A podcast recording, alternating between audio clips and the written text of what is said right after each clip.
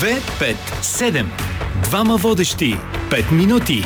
7 секунди за първо впечатление. Здравейте! Днес водещите сме много повече от двама. Днес бих казала, че отборът ни е голям и национален. Аз разбира се съм Катя Василева и заедно посрещаме част от националния ни отбор по лингвистика. След 20-та Международна олимпиада по лингвистика, тези момичета и момчета изведоха България на първо място във вечната ранг листа на турнира.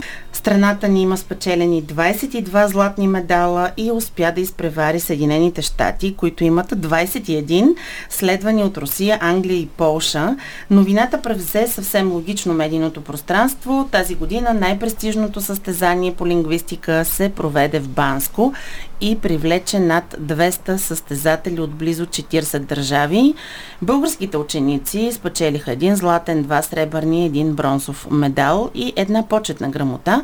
Сега сме заедно с част от тях, сребърните медалисти Теодор Малчев от Софийската математическа гимназия и Рами Хенауи от Националната природо-математическа гимназия, но вече те се дипломираха там и един от техните ръководители, Любомир Златков. Здравейте и поздравления. Добре дошли.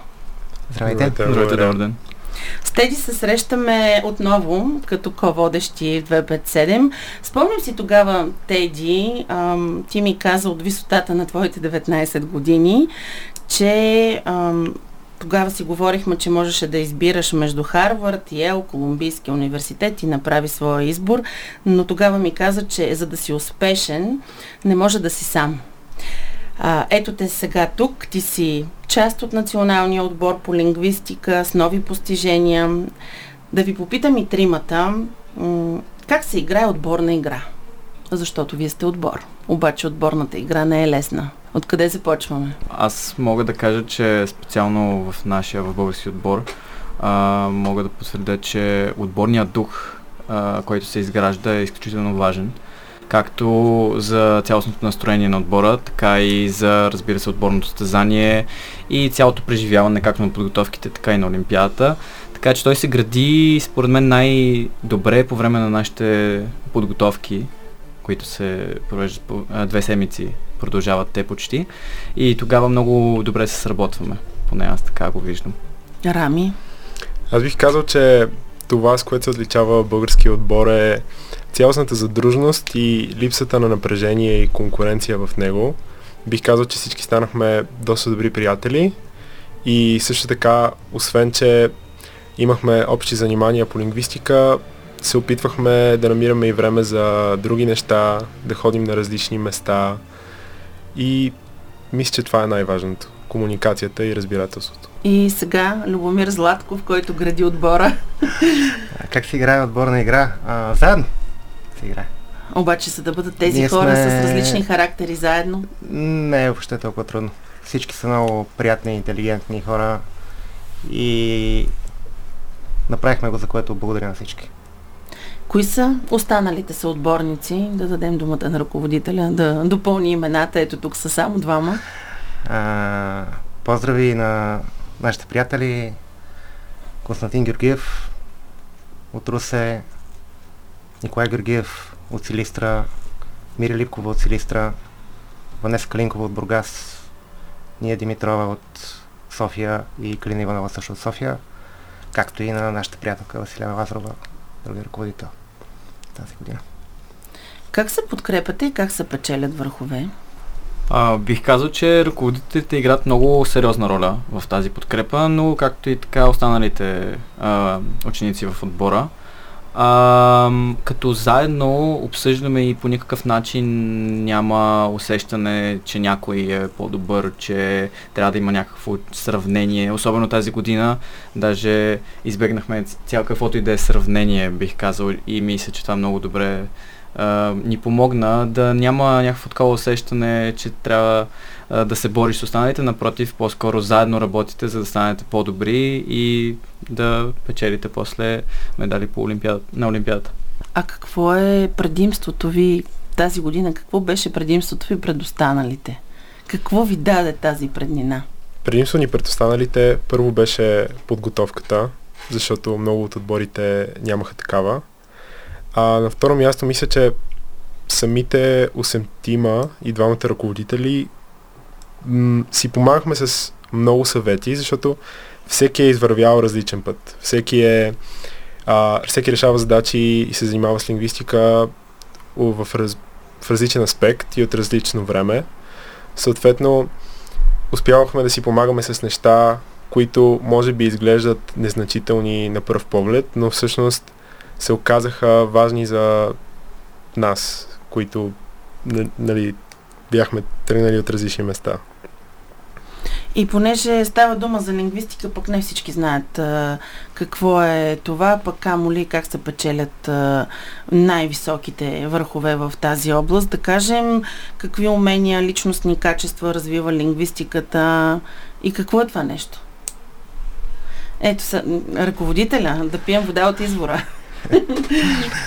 А, за мен лингвистиката най-вече развива това човек да може да види света по различен начин. По много различен начин.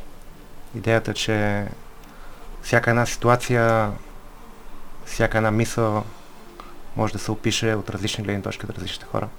Както по-единично, така и в група.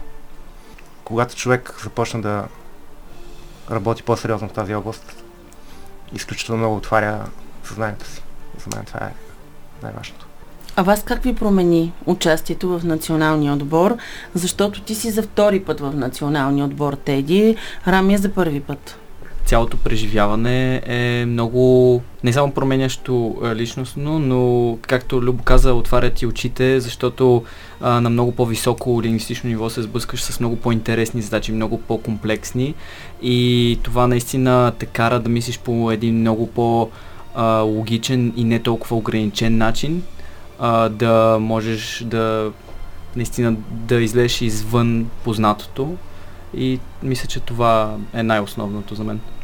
А, лингвистиката развива логиката, отваряте към света, но също така, ако оставим състезанието на страна, тази една седмица, която прекарвате 200 човека от всички краища на света е доста обогатяваща. Имаме доста голям интерес към този а, разговор, голям интерес към вас, разбира се, и съвсем заслужено. Това, което наш а, слушател иска да разбере е как протича самата Олимпиада и какво се случва. А, самата Олимпиада протича последния начин. Първо, а, тази година поне, първите дни имаше два дена за въвеждане на всички в обстановката, да се запознаеш с всички, а, колкото можеш, разбира се, да играте игри заедно. Отидохме и на връх без блок, почти. И като цяло беше едно въвеждане. После, разбира се, има откриване и състезателен ден.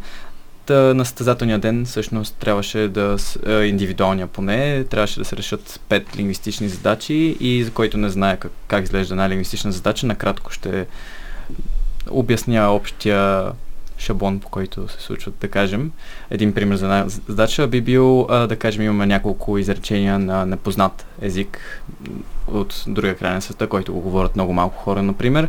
И техните български преводи също са дадени и учениците на база на тези няколко изречения трябва да разберат горе-долу как работи езика, какъв словоред има, как се образуват думите и когато вече са съставили някакви общи правила и са видяли явленията в езика, трябва да преведат други изречения, които да кажем имат общи неща с горните, но не са същите.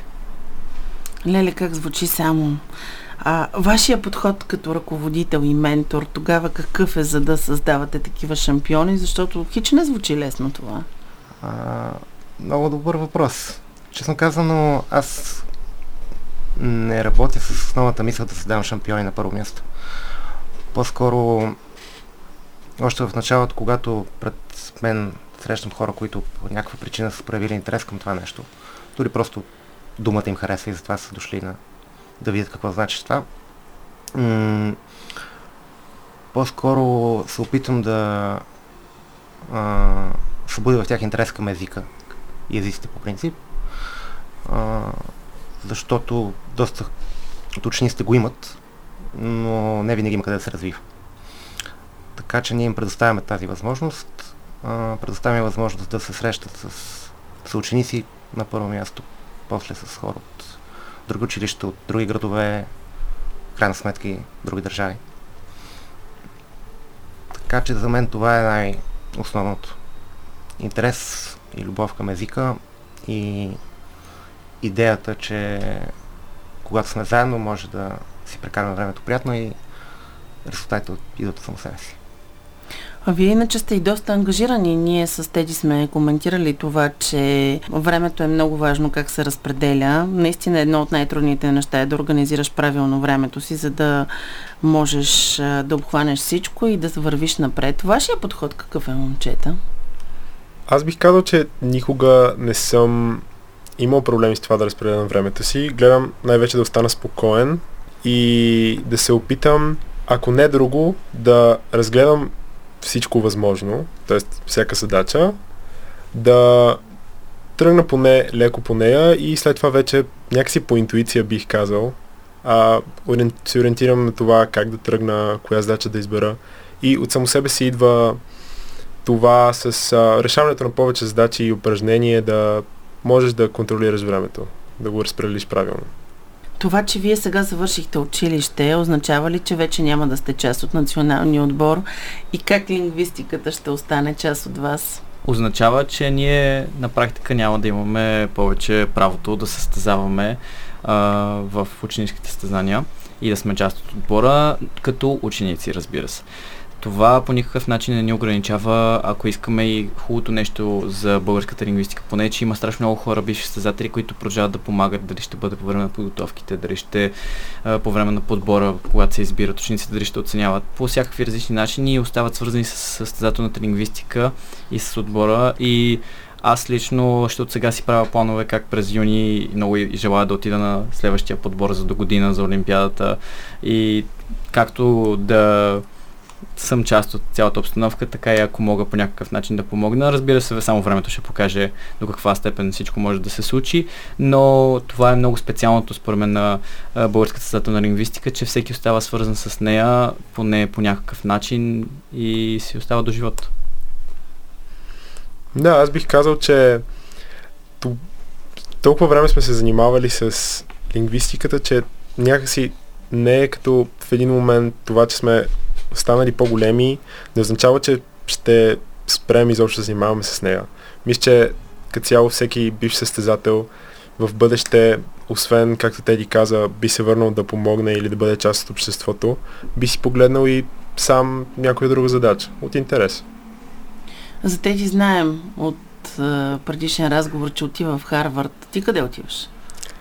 Аз отивам в а, Софийския университет, факултет по математика и информатика. Специалността се казва софтуерно инженерство. Най-желаната специалност. Така е, да, така казват. Така казват. А, а, съвсем логично е да попитам и вашия ръководител. Как а, мотивирате онези, които все пак дойдат а, при вас, докоснат се и след това как разпалвате огъня в тях? Честно казано, нямам много нужда да разпавам огъня в тях, защото в момента, в който се съберем на първото възможно събитие за учебната година, на хората, които присъстват, вече им става ясно на къде отиват нещата. Като се приберат, разказват на другите колко е хубаво и то лека по лека само си става. Не е нужно кой знае колко разпавана в моя страна. Въпросът е наистина, тъй като учениците са доста взети в България имат доста ангажименти всякакви. А, първите няколко пъти човек просто да се закачи да дойде няколко пъти. Там нататък вече си пролича. Дали е с него или не е с него. Когато стигнеш такъв връх, какъв е стремежът ти за следващ? Към какво се стремите сега? Аз мога да отговоря, че лично се стремя да завърша висшето си образование, което те първо предстои и а, както предния път с теб си говорихме, ако не се лъжа, към следващата цел вървиш и цел след цел след цел, докато не достигнеш някакво, да кажем, пълно щастие. Но което не съществува, ня, защото такова не съществува. Следващата цел и следващата цел. За сега само следващата знам, не мога да кажа за напред. Вече съм се качил на върха, оглеждам се за следващия на къде да поема. Не мисля, че имам нещо, към което се стремя и което ще представлява някаква голяма трудност. Разбира се, а, университета, Но за сега не мисля, че има нещо друго. И при ръководителите нещата стоят малко по-сложно винаги. Посрещат едни, изпращат други, но А, създават въобще не, общност. въобще не е сложно. При нас пък е още по-лесно. Следващия връх е до година да се представим още по-добре. И да задържите този И- връх от сега, защото сте най-добрите реално. Не само да го задържим, но да, да, да продължаваме да се представяме все по-добре и по-добре. Продължаваме да показваме какво е българската лингвистика. Желая ви успех от все сърце. Благодаря ви, че бяхме заедно. Теодор Малчев и Рами Хенауи от Националния отбор по лингвистика, който превзе световните върхове и техния ръководител Любомир Златков в днешния епизод на 257. Ако искате да чуете всички до сегашни епизоди на 257, напишете 257 подкаст на латиница и ни намерете във всички подкаст платформи на Българското национално радио. Spotify, SoundCloud, Google и Apple Podcast, както и в BinarBG. Пишете ни какво мислите, какво ви вълнува и какво искате да знаете по пътя към личностното и кариерното си развитие на 257.bnr.bg до следващия път. 2, 5, 7. Двама водещи. 5 минути. 7 секунди за първо впечатление.